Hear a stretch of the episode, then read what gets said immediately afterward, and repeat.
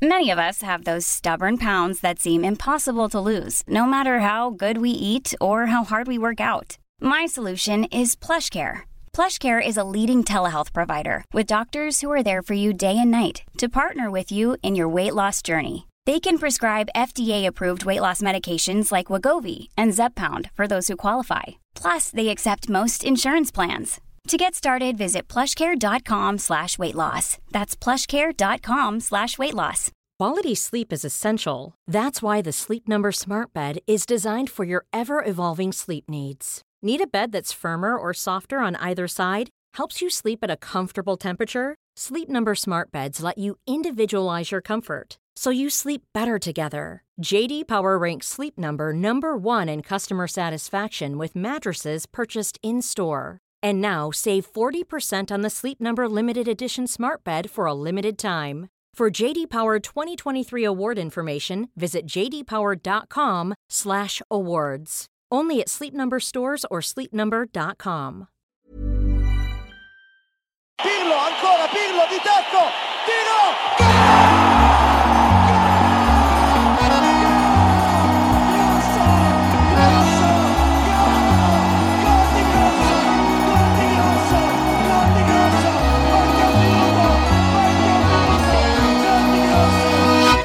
Då är det sannoliken ett eh, varmt och innerligt nöje att hälsa alla lyssnare varmt välkommen tillbaks till podcasten Calcio Amore. Jag heter Marcus Birro och eh, är programledare för den här podcasten och är en av de så kallat ansvariga för hela plattformen Calcio Amore. Som förutom den här podcasten också är, som ni kanske vet, en Facebookgrupp med samma namn som jag tycker att ni ska, om ni inte har gjort det, ta del av, gå in och bli medlem, eh, botanisera runt där bland eh, hängivna supportrar och fans. Eh, vi är väl lite drygt 1500 medlemmar vid det här laget. Vi är även ett Twitterkonto som jobbar på febrilt eh, på alla sätt och vis och skickar ut de mest sköna grejer. Information, bilder, eh, Panini-låda, korten, Birro frågar. Eh, vi har just nu en serie som rullar. Det är Patrik som sköter den, eh, som handlar om fantastiska tröjor i Serie A genom historien. Eh, sådana klassiska nördgrejer. När det gäller alltså fotbollsmerchandise är ju ett avsnitt som vi på något sätt borde botanisera oss fullständigt ner i. Bara gräva, gräva, gräva där vi står va. För att prata om det här med fotbollströjor. Det är ju ett otroligt underbart ämne att kunna snacka väldigt länge kring. Vill också nämna det att vi under eh, eftermiddagen i onsdags eh, denna vecka hade ett möte med de som gör Calciamore. Det är förutom jag och Patrik även Anton Avernäs som sköter tekniken. Och det är då pojkarna på oddsbaren.com som inte är pojkar längre utan män faktiskt. Det är jag som börjar bli gammal. Börjar bli gammal. Eh, och vi hade ett möte om hur vi ska utveckla podden, hur vi ska utveckla plattformen och hur vi ska försöka bringa lite ordning kanske i Facebook-sidan. När vi drog igång det här så gick ju allting väldigt snabbt. Det blev väldigt många medlemmar på kort tid.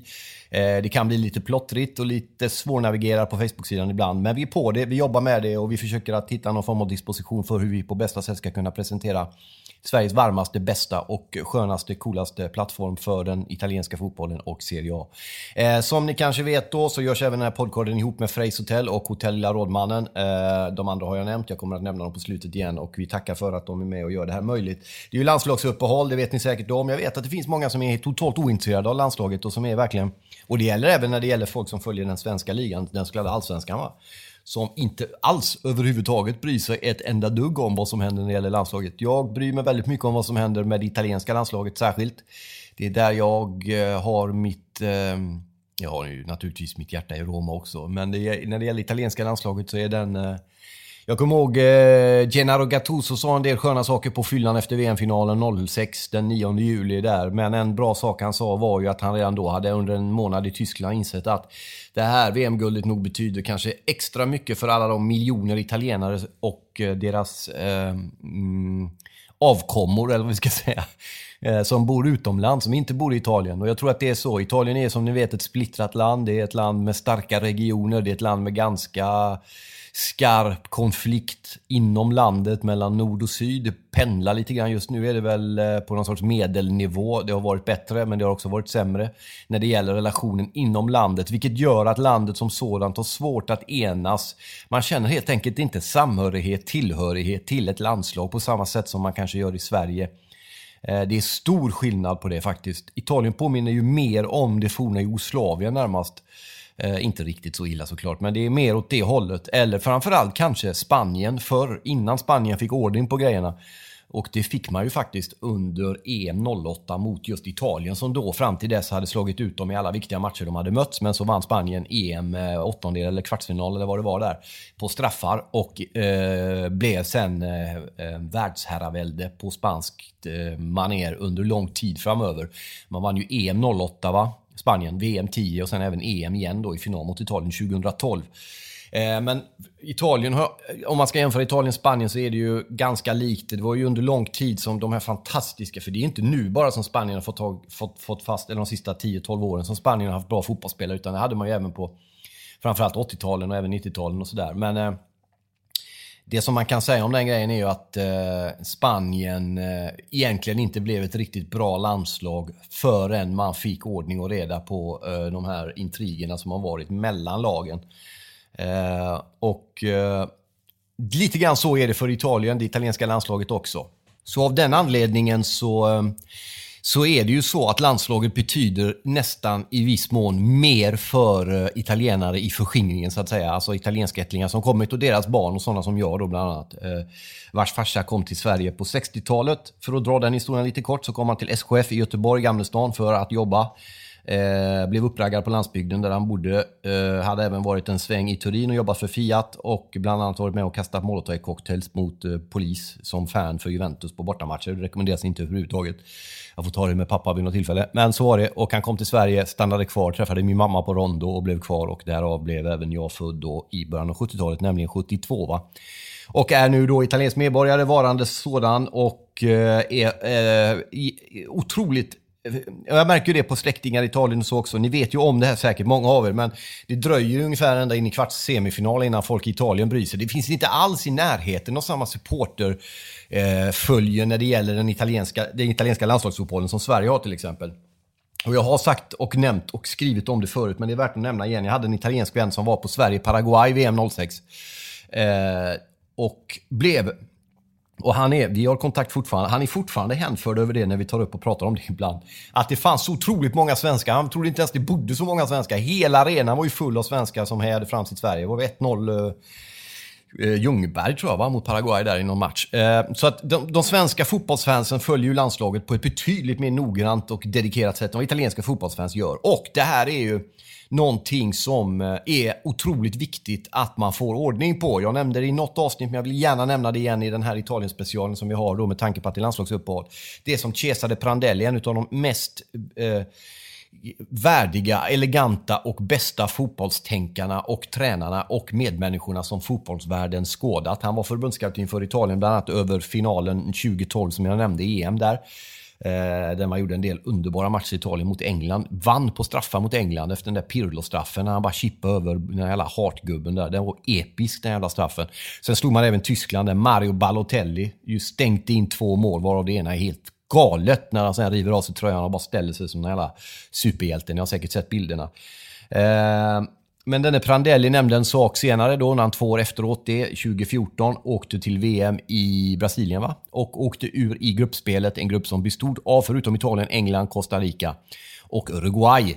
Och då sa han det när han hade åkt ut där. Det var mycket strul med Balotelli som han inte fick en ordning på. Och Balotelli fick framförallt ingen ordning på sig själv och det var bara en massa inre konflikter och det var en massa skit. Och sen så gick det någon vecka och sen åkte jag till Italien och köpte en stor härlig sporttidning.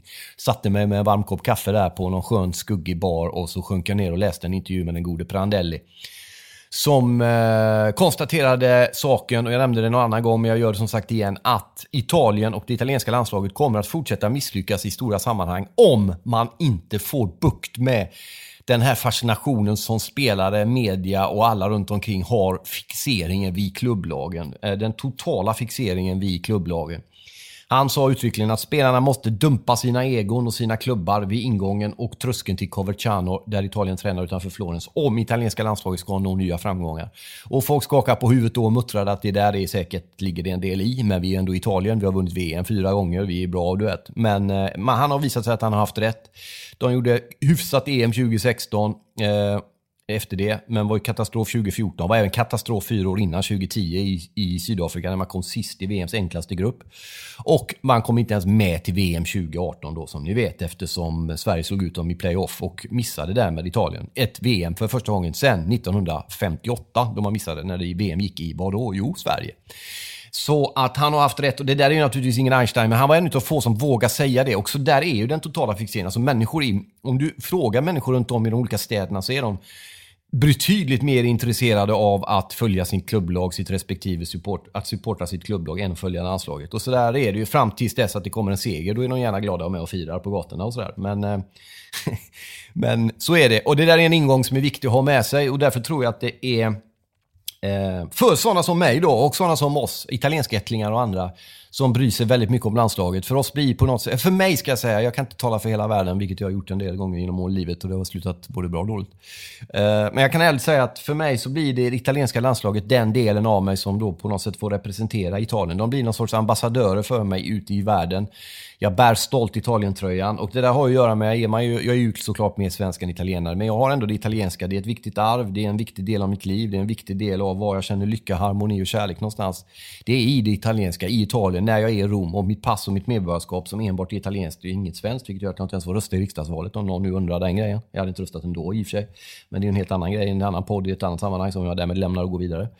Ehm, men jag tycker att det där är enormt intressant att, eh, att det är på det sättet. Och, och, grejen är väl så här då kanske att hade man bott i Italien så hade man kanske inte haft en 35 italienska landslagströjor som man byter om varje gång man går ut och joggar. Utan då hade man ju värnat det på ett annat sätt. Men i Sverige så är det det italienska landslaget fotboll som på något sätt får bära den medaljen av mitt liv som är det italienska. Och jag, jag är väldigt stolt och glad över det.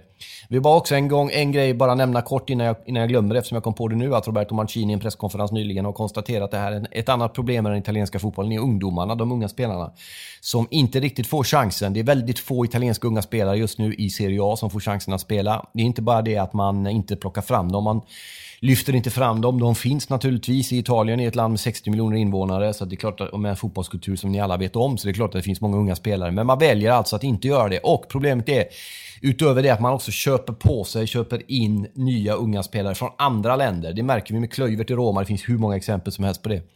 Att man helt enkelt väljer att plocka in spelare utifrån, unga sådana också, vilket hämmar utvecklingen. Och det är den utvecklingen som är ju framtiden och kanske till och med ganska snar framtid, till och med nutid för italiensk landslagsfotboll.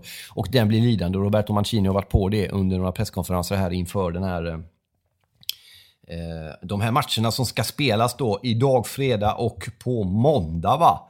Är det ju då matcher. Eh, och de ska vi komma in på så småningom. Men det är där vi är nu. Italien har ju klättrat ner och stått och stampat på det här sunkiga jordgolvet som jag pratat om under, eh, under ganska lång tid. Det var ju, man, man hade, det har gått lite upp och ner. Om vi börjar i nutid, vi börjar i nutid trots allt och sen ska jag gå tillbaka och bara prata om från 82 framåt. Men om vi börjar nutid och börjar 2010 för åtta år sedan så kom man ju då, det var ju efter att Donadoni hade lett Italien 08 under EM där en väldigt försynt renässansmänniska snarare. Att han är som en konstnär, Donadoni, både på och vid sidan av fotbollsplanen. Gled han runt och blev eh, eh, förbundskapten eftersom han hade vänner i någon form av eh, fotbollsförbund kan man väl säga. Men en tänkare, en filosof i mångt och mycket på många sätt. Kanske inte den mest extroverta och du vet, utåtriktade förbundskaptenen som världen skådat, men eh, han gjorde sin sak och han tog Italien efter ett VM-guld, vilket inte heller är speciellt lätt. Eh, Lippi slutade och eh, satte sig med sin cigarr på någon strand i Via Reggio där medan då Donadoni tog över. Förde Italien till EM 08 med viss möda om jag minns det hela rätt. Det var en del sunkiga matcher mot Skottland där. Och några mål av Panucci och de sköna gubbarna som skallade in och mål. Så att det var, och det är intressant eh, för att efter stora framgångar tidigare i historien så har Italien missat. Vi kan gå till 82 snabbt bara då. Då vann man ju VM, sen var det EM 1984 i Frankrike. va? Då hamnade Italien-Sverige för övrigt i samma EM-kvalgrupp till det EMet. Italien som regerande världsmästare då. Där vann Sverige båda de matcherna, om jag inte minns fel, på Ullevi med 3-2 eller 2-0 va? Eller något sånt där. Och i Neapel med 3-0. Det var då Glenn Strömberg blommade ut och gjorde en 100 mål i de där matcherna. Eh, och då missade man EM 84. Eh, för er som då säger att Sverige, Italien inte har missat VM sedan 1958 när Sverige slog ut dem. Det är ju helt riktigt. Men EM som då egentligen, åtminstone nu för tiden, nästan då också var lättare att gå till. Missade man alltså 84. Eftersom man spelade med i stort sett samma lag som hade vunnit VM 82 och de var trötta och mätta och, och orkade inte riktigt helt enkelt. Så det blev inget EM 84. Ett annat, ett annat exempel är ju när man, eh, i nästa VM. Efter det då, 86, dit kvalade man. Man tog sig till Mexiko, men åkte ur i en åttondelsfinal mot Frankrike. Och det finns en klassisk bild där. Det är när Frankrike eh, anfaller på högerkanten. De hade stora problem att gå vidare överhuvudtaget i Italien, men man tog sig vidare, mötte Frankrike och åkte ut direkt. Det finns en bild där när Frankrike kommer på anfall på högerkanten och eh, den gamla före detta världsmästaren då, Antonio Cabrini, som även sen ledde damlandslaget i Italien förut. Under EM 2013 i Sverige var han förbundskapten för eh, Liazzurri, eh, italienska kvinnorna där. Hur som helst, då finns det en skön bild, det kan ni YouTube om ni vill. När Frankrike anfaller på högerkanten, Cabrini ska möta upp, men vänder sig om när det kommer två fransmän, slår ut med armarna och går åt ett annat håll. Det symboliserar på något sätt Italien efter några år av framgångar. Man orkar inte, du vet. Man slår ut med armarna och så vacklar man iväg mot närmsta sandstrand. Det gillar man ju. Eh, så man åkte ut där. Sen tog man sig till EM 88. Eh, jag ska inte dra hela den jävla historien. Jo, men man var ju bra i VM 90. Då hade man kanske sitt eh, bästa landslag på otroligt länge. Man var ju värd att vinna det VMet. Det kan man nog hålla med om, även om man inte är lika sjuk i huvudet som jag när det gäller Italien. Man tog brons där, slog England i någon meningslös tredje match där, åkte ut på straffar mot Argentina i semifinalen i Neapel VM 90 då. Men eh, missade sen eh, efter det fina VMet EM 92, så man har missade en del EM där också. 92 i Sverige för övrigt var man alltså inte med. Måste ha lite i San Pellegrino mineralvatten där. De sponsrar inte, men det kanske börjar bli dags att göra det nu San Pellegrino. Kan ni höra av er och sponsra eller? Så att så har det ju sett ut på liksom, eh, 08 när Donald Roth tog över. Eh, han ledde landslaget till eh, en... Eh, man hade problem under gruppspelet där. Buffon gjorde någon sjuk räddning 2008 mot, eh, var det Moto som slog någon straff för Rumänien där och räddade kvar dem. Och sen slog man Frankrike va, i gruppspelet i sista matchen och gick vidare då ur den gruppen. Jag jobbade för Svenska fans då som jag faktiskt jobbar lite grann för nu också kan man säga eftersom eh, podden ligger på deras domän och plattform. Och var nere för Eurotalk, eh, fan-tv eh, var det väl snarast va och gjorde reportage. Jag var nere på plats under EM 08 faktiskt, kunde följa Italien hyfsat nära där. Eh, men man åkte ju då ut mot Spanien 08 på straffar, som jag nämnde innan. Där. Det var ju då Spaniens stora era började och Italiens eh, fortsatte att ta slut kan man säga. Två år efter VM, eller började ta slut kan man kanske säga. Efter det då så kom, det här är ju intressant då, det är också lite italienskt att man tog in Marcello Lippi igen efter Donadoni. Då hade det gått några år. Man tog in den här store kejsaren som hade lett landslaget till VM-guld 06, som var den stora hänföraren, den store kejsaren, den store hjälten, den store fanbäraren den människa som gjorde underverk med det landslaget 06 då som eh, eh fick chansen igen VM 10 och det slutade ju med att man blev eh, sist i VMs enklaste grupp. Om ni vill fortsätta Youtube efter det här programmet kan ni Youtubea den presskonferens som Marcello Lippi hade efter sista matchen där mot om det är Slovakien eller något sånt där. Eh, last press conference Lippi eller något sånt där kan ni ju googla på VM 10 så får ni fram den. Och så kan ni se en utmärkt lektion i hur man ska närma sig media efter ett nederlag hur han sätter sig vid mickarna, hyfsat rakryggad, bedrövad, sorgsen med gråten i halsen, men förklarar utan att vika undan en blick att det här är hans ansvar, det är hans fel, det är han som har misslyckats, det är han som tar på sig ansvaret, det är han som avgår. Det är någonting enormt värdigt i att se en människa ta ansvar för att det går som det går. Det är någonting att tänka på i den här valrörelsen för övrigt. Men vi skulle inte prata om det, därför lämnar vi det vidare. Vi återgår då och eh, Sen hade man då 2012, bra EM-final, fantastiskt EM där. Utspelade av Spanien i finalen, men inte så mycket att snacka om. De var ju grymma, Spanien, då, nära peak där. Och sen då fiasko VM 14, EM 16, godkänt får man väl säga, trots att man åkte ut. Slog Spanien i åttondelen va? Och sen kvartsfinal ut på straffar mot Tyskland, den straffläggning som aldrig tog slut. Och sen så har man ju då missat VM 18. Så, och nu är man ju då på en Fifa-ranking som är sämsta någonsin. Och det här är en intressant plats att vara på tycker jag. Jag har varit på en del platser, på en del tillfällen i livet där jag har befunnit mig på platser där man känner att oh shit, fan nu kan jag inte komma längre ner. Nu står jag verkligen på en, alltså du vet en helt ny slags botten. Det här mörkret jag känner som viner omkring mig. Jag har aldrig känt förut. Den här smärtan jag känner i hjärtat, det här sveket jag blivit utsatt för. Den här tjejen som lämnade mig eller killen som lämnade mig eller den, vad det nu än är. Det här sveket, det här är som Ingmar Bergman sa, nu gör det så ont att det börjar bli intressant.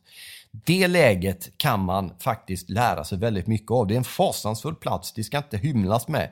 Det ska inte snackas om att botten är en plats som man liksom, du vet, bara sätter sig ner med och bara tar grässtrå i mungipan och börjar sjunga Lasse Berghagen-låtar, för så är det ju inte. Men det är en nyttig plats. Därför att du lär dig grejer om dig själv. Och det gäller ju dig själv som privatperson genom livet. Det lär din favoritklubb när det går motgångar. Det lär saker och ting när det går emot dig i arbetslivet eller privatlivet eller vad det nu kan vara. Och det gäller även landslag i fotboll såklart, där det går upp och ner. Om man inte lär, lär sig när det går ner så kommer man aldrig någonsin komma upp igen. Och jag tror att Italien befinner sig på en plats där man har gått från någon form av eh, likgiltighet till chock, till insikt och till ett jävlar anamma att eh, nu kravar vi upp de här skjortärmarna eller vad det är man har, du vet, och så kör vi på. Och jag tror att det är en nyttig och nödvändig plats för Italien att vara på och jag hoppas och tror att de kan komma tillbaka starkare än någonsin. Min egen relation när det gäller italienska landslaget går långt tillbaks. Eh, det handlar ju om, för mig, första minnet är ju 10 år gammal, 1982, när Italien vinner VM. Då hade man alltså soffan, tonjoni, Chirea, Graziani, Colovati, Gentile, Rossi, Conti, Cabrini, Reali och Tardelli. Och nu kan ju inte ni se att jag kan det utan till för ni kan ju tro att jag har en lapp framför mig, men det har jag inte. Så ni får lita på mig med att den sätter... och jag, jag kan den i den ordningen därför att det var en affisch jag hade uppsatt på väggen under hundra år sedan som eh, liten kille där. Vilket gjorde att jag lärde mig just den ordningen där under eh, åren i de mögelskadade radhusen i förorten. Ett fantastiskt VM i Spanien, dit Italien åkte med Enzo Bearzot som förbundskapten och en skyttekung som då hade blivit anklagad för mutor, nämligen Paolo Rossi. Och det här är intressant för att det kommer att återkomma så småningom, det hela den här grejen, när det är kaos i Italien. Rossi som egentligen var avstängd av förbundet över VM 82 tills man kom på att fan det är ju VM ja, vi måste ju ändra de här reglerna du vet. Vi vill ju ha med Paolo Rossi va. Så man ändrade reglerna och han åkte med till, eller till gruppspelet ändå och man började ju på ett bedrövligt sätt. Spelade en fruktansvärt tråkig fotboll. Matcher som spelas ännu i helvetet. Kamerun, Chile, Polen hade man i gruppen och gick vidare på att man hade samma poäng som Kamerun tror jag det var. Eh, men man hade gjort fler, ett mål mer. Man hade samma plusmål och samma poäng, men man hade gjort något mål mer och gick därmed vidare. Och de italienska tidningarna var inte nådiga. Det var bland annat Italien kräks på er och rubriken “Era odugliga apor” som på något sätt får känneteckna någon form av medialt bottenrekord i, i plumphet. Men lite roligt kanske så här i efterhand, jag vet inte. Enzo Biarzot tyckte dock inte att det var så jävla roligt utan han gjorde då en, eh, en av de första Silencio Stampa som inleddes i Italien, nämligen att man talar överhuvudtaget inte med de här jävla journalisterna. Man håller käften, man stänger in sig, man bygger du vet, hela den här aggressionen man känner som egentligen bottnar i att man vet att man kan bättre. Men man blir sågad, man blir ifrågasatt. Man har folk som springer med kameror och skit efter en och man säger bara att ni inte är välkomna hit. Ni, ni beter er illa, vi vet vad vi har gjort fel, nu vill vi koncentrera oss på att göra det bättre. Och det var vad man gjorde. Sen i andra omgången, och det här är intressant därför att då under 82 spelades VM på ett annat sätt. Det var inte utslagsmatcher efter gruppspelen utan det var ett andra gruppspel. Vilket gjorde, som lottades på lite olika sätt. Eh, och Italien hamnade i samma grupp som regerande världsmästarna Argentina och, eh, som hade vunnit VM fyra år tidigare på hemmaplan. Och sen hamnade man i en grupp med Brasilien också. Det var de tre lagen och de skulle då mötas inbördes. Och ett lag av dessa tre skulle gå vidare. Och alla trodde ju på Brasilien eller Argentina. Snackades mycket om en ung ny kille som hade kommit fram i Argentina som hade fått chansen. Som eh, skulle blomma ut fyra år senare egentligen och leda v sitt landslag till VM-guld, nämligen Diego Armando va? Maradona. Som då gjorde sin debut 82 va, tror jag, i VM åtminstone. Han har nog spelat i Argentina innan, men VM-premiär eh, där. Och det blev ju inte ett VM för honom att komma ihåg. Eh, han sparkade bland annat några brasilianare mellan benen och blev utvisad och såna grejer. Men Italien möter Argentina. Ingen tror på Italien överhuvudtaget. Med all rätt efter hur som det hade sett ut i gruppspelet.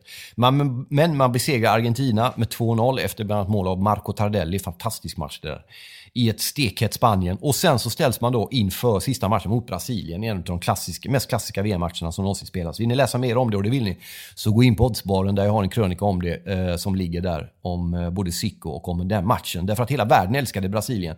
Det var då Brasilien-hypen på något sätt kulminerade, får man nästan säga. Och den kulminerade fort, för den byggdes upp under kort tid.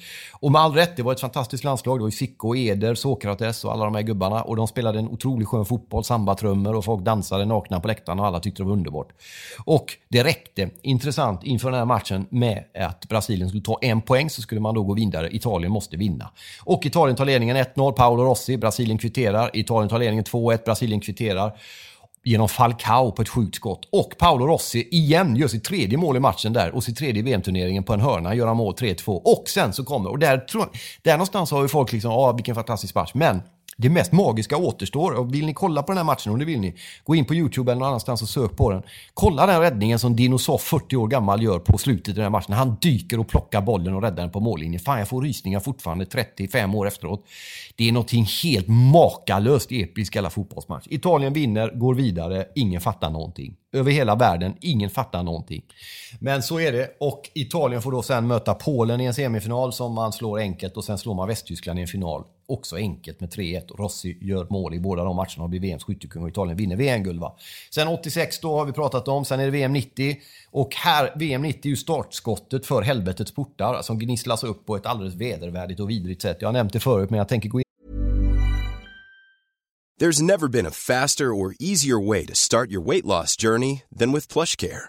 PlushCare accepts most insurance plans and gives you online access to board-certified physicians who can prescribe FDA-approved weight loss medications like Wigovi and Zepbound for those who qualify. Take charge of your health and speak with a board-certified physician about a weight loss plan that's right for you. Get started today at plushcare.com slash weight loss. That's plushcare.com slash weight loss. plushcare.com slash weight loss. Quality sleep is essential. That's why the Sleep Number Smart Bed is designed for your ever evolving sleep needs. Need a bed that's firmer or softer on either side? Helps you sleep at a comfortable temperature? Sleep Number Smart Beds let you individualize your comfort so you sleep better together. JD Power ranks Sleep Number number 1 in customer satisfaction with mattresses purchased in-store. And now save 40% on the Sleep Number limited edition Smart Bed for a limited time. For JD Power 2023 award information, visit jdpower.com/awards.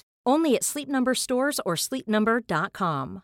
Even when we're on a budget, we still deserve nice things. Quince is a place to scoop up stunning high-end goods for 50 to 80% less than similar brands. They have buttery soft cashmere sweaters starting at $50, luxurious Italian leather bags, and so much more. Plus, Quince only works with factories that use safe, ethical, and responsible manufacturing. Get the high-end goods you'll love without the high price tag with Quince. Go to quince.com/style for free shipping and 365-day returns. Om det ändå eftersom det är terapi för mig och ni får göra vad ni vill med det. VM 90 på hemmaplan, Italien, hela Sverige, hela Europa, hela världen upplever någon form av Italien-eufori. Italiensk fotboll står på någon form av crescendo. Under våren 90 spelar eh, de tre europeiska cupfinalerna. De heter på den tiden Uefa-cupen, Cupvinnarcupen och Europacupen. Alla tre lagen, eh, alla, förlåt, alla tre cuperna vinns av italienska lag. Det är väl eh, Milan för Europacupen och Juventus och Inter va? För de andra två där, tror jag det. Nej, förlåt, det är det inte alls det. Det är ju Inter och Sampdoria. Jag var ju på den matchen själv ju. Sampdoria-Anderlecht, eh, cupvinnarcupen på Nya Ullevi, där Sampdoria vinner. Och sen är det ju då Inter eller Juventus. Jag tror det är Inter som vinner Uefa-cupen. Ni får rätta mig om jag har fel. Eh, och Milan vinner Europacupen va? Så var det på den tiden. Och hela världen då ser fram emot detta VMet och Italien satsar på en skön Gianluca Vialli längst fram. Och han blir utbytt och inkommer istället i första matchen. Salvatore Schilacci för er som kommer ihåg den gubben. Och han blir någon form av VM-hjälte. Vinner skytteligan tror jag det året i VM. Men det är nu det börjar, eh, nämligen då i semifinalen mot Argentina i Argentina där Diego Armando Maradona i tidningarna inför den matchen konstaterar med en skön sak att eh, han försöker uppvigla eh, Neapel-publiken till att hålla på Argentina eftersom, och det här knyter ju an till det jag började prata om då eh, i programmet, nämligen splittringen som finns i landet Italien. Och Maradona konstaterar efter några år, han spelade i Napoli då för övrigt, måste jag ju tillägga för er som inte visste det då. Men det visste ni säkert. Men ändå, att eh, han säger kort och, kort och gott, vad har eh, Italien gjort för er? Röst, eller rösta på nu i valrörelsen. Heja på oss istället. Och det står faktiskt under något dygn och väger där. Det görs en del sköna reportage om det där, där folk tvekar. Ska vi hålla på Argentina eller Italien? Ja, fan, italienarna, vad har de gjort för oss egentligen? Säger de egna medborgarna helt enkelt. Då förstår man vilken stark splittring det finns i ett land. Um, men det fina är ju då att när matchen börjar så rullar publiken ut en stor banderoll där det står “Förlåt oss Diego, men vi är trots allt italienare” och så höll de på Italien den här matchen. Det är mäktigt alltså. Men Argentina vinner den på straffar.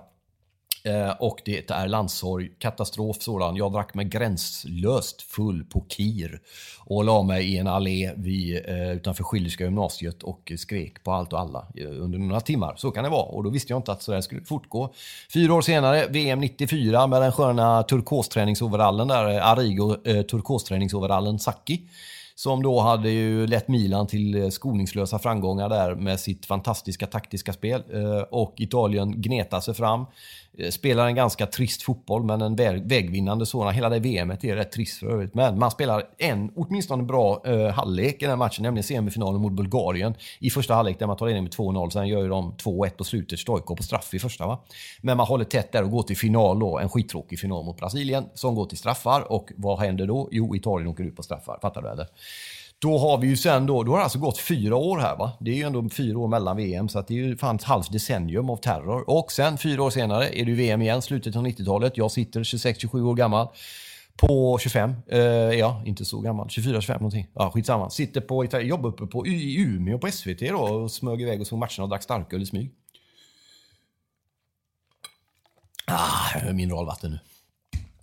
Eh, och eh, Italien åker ut på straffar igen mot Frankrike den gången. Och sen är det ju då EM 00, tio år efter VM 90 som ni då fattar. En av de mest klassiska matcherna i italiensk fotboll har någonsin spelat landslagsfotbollen, nämligen semifinalen mot Holland. Där eh, Toldo får sitt stora genombrott genom att rädda en 700 straffar eller något i den hela matchen. Italien spelar med 10 man eh, i Holland, mot Holland, semifinal i EM och är, är bara krigar. Det är bara krig, men vilket jävla krig det är alltså. Det är någon otrolig heroisk insats man gör där. Om man tar det till just straffläggning och då har det ju gått tio år sedan sist och Italien vinner på straffar. bland annat en sjuk straff av Totti när han chippar in den. Och Toldo räddade några till där. Eh, en fantastisk bragd på alla sätt och vis. Eh, sen så är det ju då final 2000 mot Frankrike eh, igen, som man då hade åkt ut på, på straffar två år tidigare i VM, minns ni? Eh, och dömer den matchen gör Anders, dansbandssångaren Frisk från Mölndal, va? Eh, den sköna moderatpolitikern där. Han dömer den matchen. Och Italien tar då ledningen genom Del Vecchio. Va? Och en grej som är värt att notera som sen återkommer, så det är därför jag berättar den här detaljen, det är att Del Piero på vänsterkanten kommer fri vid ställningen 1-0, missar det läget. Och strax därefter kvitterar Frankrike sent, sent på tilläggstid som Anders Frisk hittade någonstans och ville lägga till av någon jävla anledning. Och eh, sen är det ju då fortfarande då som Arne Hegerfors skulle sagt golden goal på den tiden. Alltså ett avgörande mål, ingen förlängning efter det och Trezeguet avgör i förlängningen är det va och stänker dit den här bollen. Och Italien har ju då förlorat den finalen också, får man säga. Då. Och eh, Frankrike är Europamästare. Två år senare är det en av de största jävla Fifa-skandalerna någonsin. Och det har funnits många Fifa-skandaler som ni vet. Det är när den jävla mutkolven Moreno sätts att döma Sydkorea och Italien. Och här är det naturligtvis på det sättet att allting handlar om att Sydkorea ska gå vidare eftersom Sydkorea har VM och Moreno är en mutkolv. Den här Moreno-gubben har sen under två omgångar i sitt liv suttit i fängelse för knarksmuggling. Fattar ni eller? Han har alltså smugglat knark och blivit ertappad med det. Och den gubben satte Fifa att döma bort Italien. Det finns en del horribla grejer där. Ni kan bara gå in och kolla. Det är utvisningar, förfilmningar trots att folk blir nedsparkade. Det är offside-mål som inte är offside-mål och det är en jävla massa skit för att Sydkorea ska kunna gå vidare. Och det gör de. Italien åker ut på grund av Moreno. Bland annat. Inte bara, men bland annat. 04 EM, ni vet om det. Eh, Sverige-Danmark spelar Doe-Doe. Eh, en presskonferens innan där jag sett Lars, aldrig sett Lars Lagerbäck arg innan. Men han är arg när en italiensk reporter ställer den ganska följdriktiga frågan kan man ändå tycka.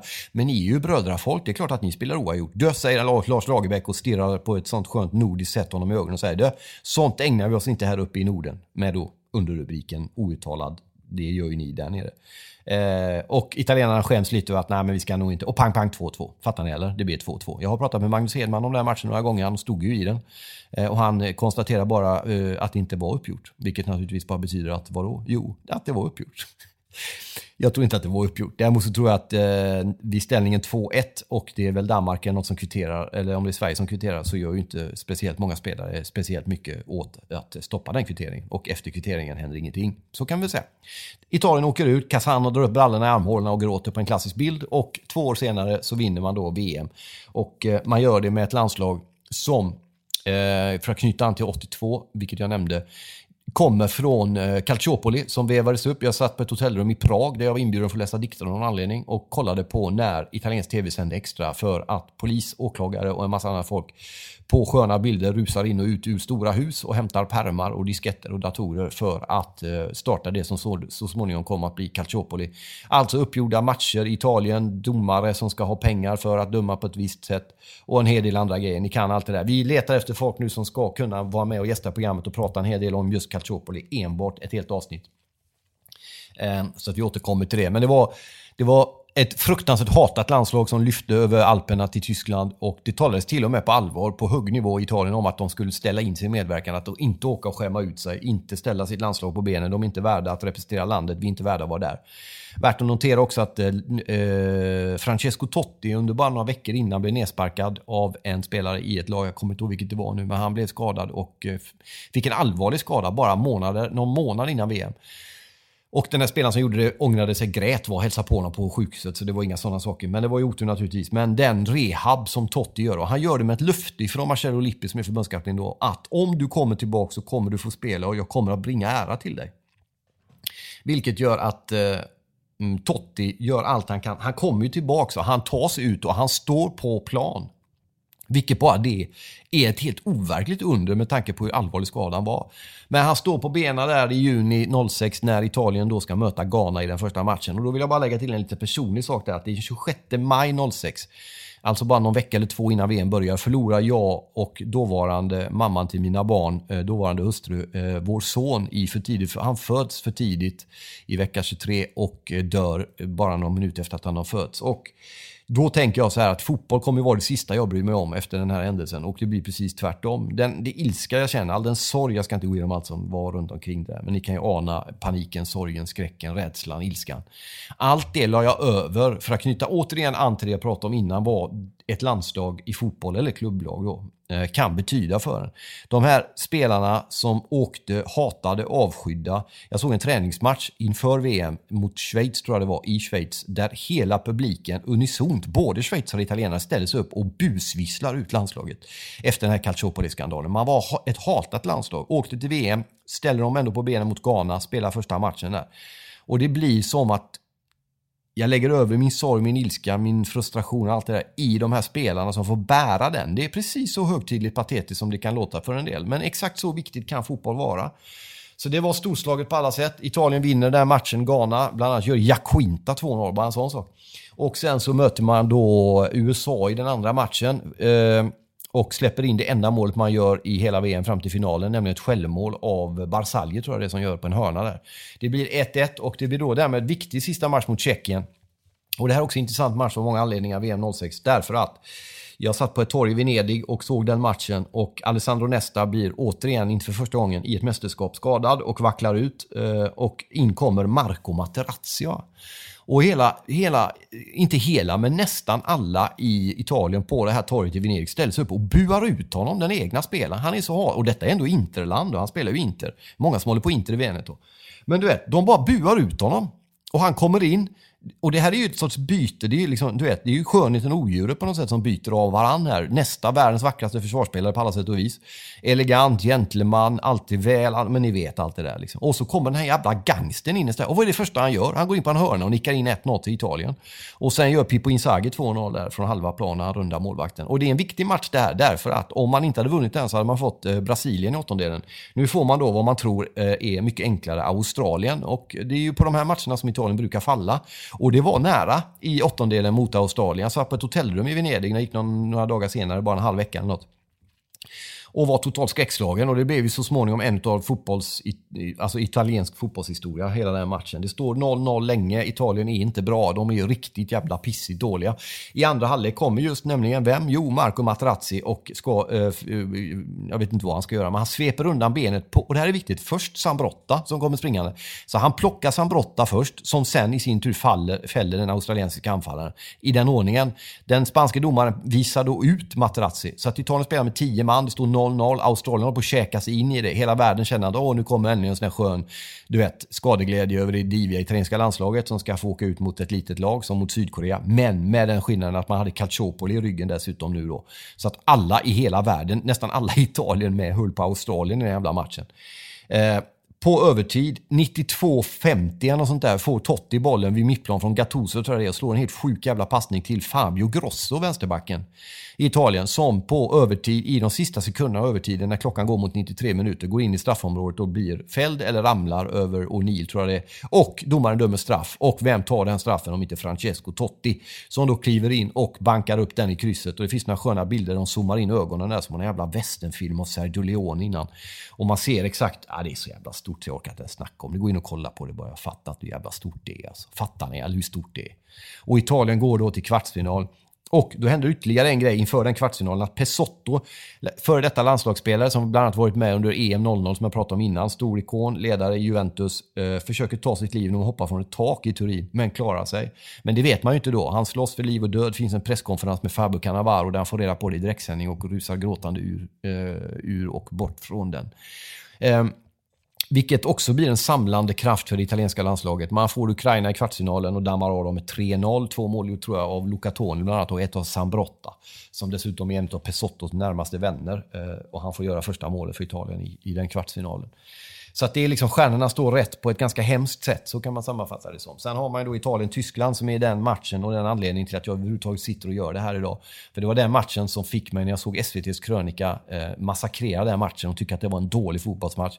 Som fick mig att, som man sa förr, fatta pennan och skriva om italiensk fotboll för svenska fans. Eh, låt oss bara stanna vid den Italien-Tyskland en liten stund. I Tyskland, eh, matchernas match, eh, La Partita della Partite som man kallar den i Italien. De har ju mötts innan. Bland annat i en otroligt klassisk semifinal i Mexiko, VM 70. Eh, där Italien vann i förlängning med 4-3 tror jag det var. Och sen mötte man ju även då dåvarande Västtyskland, var ju det såklart, 70. Och dåvarande Västtyskland även i VM-final 82. Och nu får man ju då eh, Tyskland igen och man i Tyskland, ett fantastiskt starkt och bra landslag och man vinner och man gör det på ett sätt som är helt enormt. Man går ifrån italiensk fotbollstradition under 100 år typ i, i förlängningen när Lippi sätter in flera anfallare för att försöka få en, ett avgörande i förlängningen innan det går till straffar. Eh, och i, eh, med två minuter kvar av förlängningen så får Italien hörna efter skott av Pirlo, eh, Andrea Pirlo. Det här är för övrigt det som är signaturen för er som har undrat över den. I början av det här programmet och i varje avsnitt av Calciamore så kommer en signatur med eh, en kommentator som säger Pirlo, Pirlo, ancora Pirlo och så passar det Tocca till Grosso och gol. Hela den grejen. Det är ju då när Italien gör 1-0 mot Tyskland i VM 06 på övertid. Eh, I övertiden, bara någon minut innan straffen. Pirlo, eh, eh, det är inte Pirlo som slår straffen utan han får bollen i straffområdet, håller i den, håller i den, håller i den, passar Grosso som med en vänsterskruv lurar Lehmann i bortre hörnet. 1-0 Italien. Och sen, och det är intressant, för det kan fortfarande bli 1-1. Tyskland anfaller med allt de har. Cannavaro är en stor hjälte, rensar bollen två gånger. Inte bara rensa och spela fram den till Totti som hittar Gerardino som klackar fram den till Del Piero. Det här är intressant, för kom ihåg vad vi pratade om under EM 00. Del Piero fri, ställning 1-0 till Italien. Han missar, Frankrike vände och vann den skitmatchen. Nu kommer Del Piero fri på nästan exakt samma kvadratcentimeter på vänsterkanten mot Lehmann vid ställning 1-0 i en semifinal. Denna gång ett VM, förra gången var det ett EM. Och vad gör han nu? Han gör mål. Fattar du eller? Så skrivs sagor. Och Italien vinner 2-0. Tar sig till final 9 juli. Där vet ni vad som hände. Eh, Materazzi orsakar en straff. Det var ingen straff för övrigt, men det kan ni kolla själv om vad ni tycker om. Zidane sätter en ribba in, helt sjuk jävla straff. Materazzi nickar sen själv in 1-1. Och sen är det en eh, krig och det är kämpa och det är en otrolig match där Frankrike har något bättre chanser att avgöra och vinna den matchen. Men där Zinedine Zidane får ett total jävla hjärnsläpp och skallar. Eh, Materazzi blir utvisad, Italien, det går till straffar och Italien vinner straffläggningarna. Och man vinner genom att inte missa en enda straff. Och det här är också intressant. Eh, Pirlo sätter den, De Rossi sätter den, fast han är nära att missa. Materazzi, nummer två, tror jag, sätter den.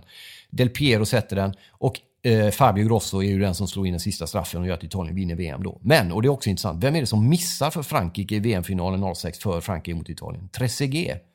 Samma gubbe som avgjorde då sex år innan, nämligen EM 2000, med golden goal. Han är det som missar mot Buffon. Och Italien vinner med Fabio Grosso och är världsmästare. Så så ser kärleken ut. Nu är det ju så då, jag måste, vi har ju gått igenom mellan 06 och 16, 18 också, så att vi går direkt in på det här med den här eh, eh, Nations League som handlar om att eh, det är fyra lag i Nations League som kommer att gå till EM. Eh, och det är ju nämligen så att EM-kvalet då skjuts upp det är en väldig massa grupper, det är en massa lag och eh, eh, så här är det att i och med de här, den här nya Uefa Nations League så kommer bara 20 av 24, det är 24 lag som går till EM, 20 av dem kommer att gå via det vanliga EM-kvalet som startar lite senare i vår med anledning av den här Europa League. Fyra landslag kommer att ta en EM-plats via Nations League. Efter att höstens Nations League-matcher är färdigspelade kommer Uefa-landslagen delas in i tio olika kvalgrupper. Fem grupper med fem lag och fem grupper med sex lag. Där gruppettorna och grupptvåorna går direkt till EM. EM-kvalet kommer att avgöras via matcher i mars, juni, september, oktober och november nästa år. Då. Eh, när EM-kvalet sen, som inte är det här eh, eh, Nations League, när EM-kvalet är slut kommer fyra bästa lagen i varje Nations League-division som inte kvalat in till EM via det vanliga sättet ställas i en play-off-runda i mars 2020. Eh, så att så här är det, om ett lag då vinner sin Nations League-grupp och sen misslyckas att ta en EM-plats via det vanliga kvalet så får man alltså en extra chans att nå turneringen i mars 2020. Så att det är bra att lyckas bra i Nations League för att man har en sorts garantchans, ytterligare en andra chans att gå till eh, EM via den vägen om man då inte skulle lyckas eh, Eh, ta sig vidare ur det vanliga EM-slutspelet som drar igång lite senare i år.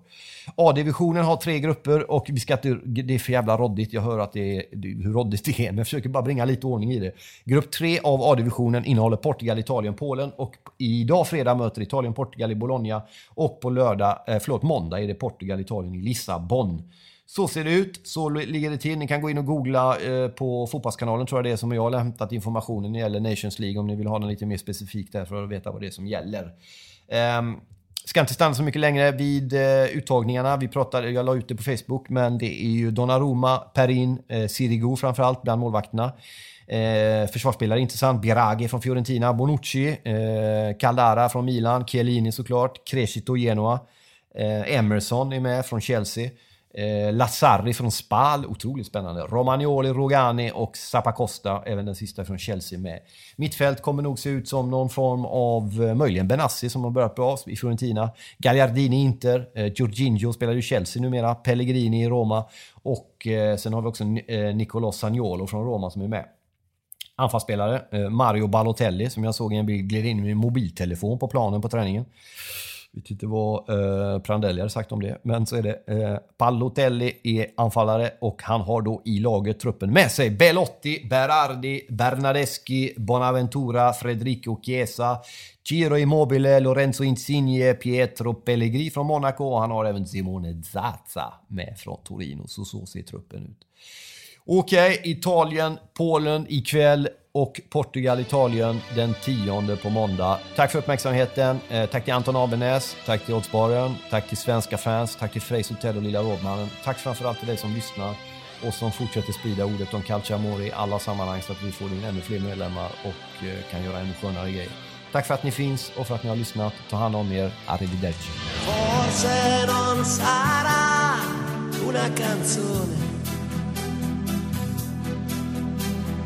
A cambiare le regole del gioco,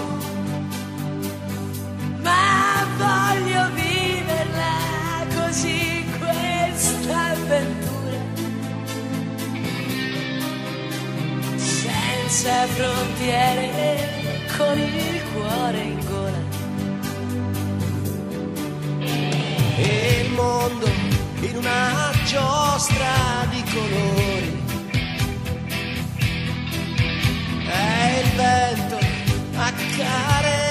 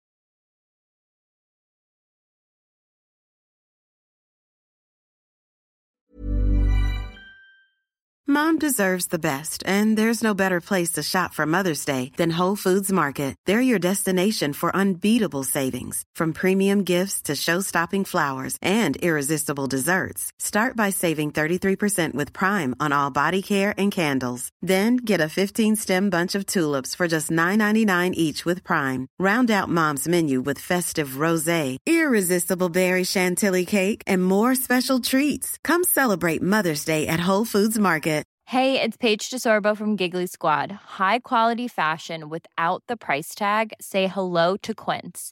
I'm snagging high-end essentials like cozy cashmere sweaters, sleek leather jackets, fine jewelry, and so much more. With Quince being 50 to 80% less than similar brands. And they partner with factories that prioritize safe, ethical, and responsible manufacturing. I love that. Luxury quality within reach. Go to quince.com slash style to get free shipping and 365 day returns on your next order. Quince.com slash style.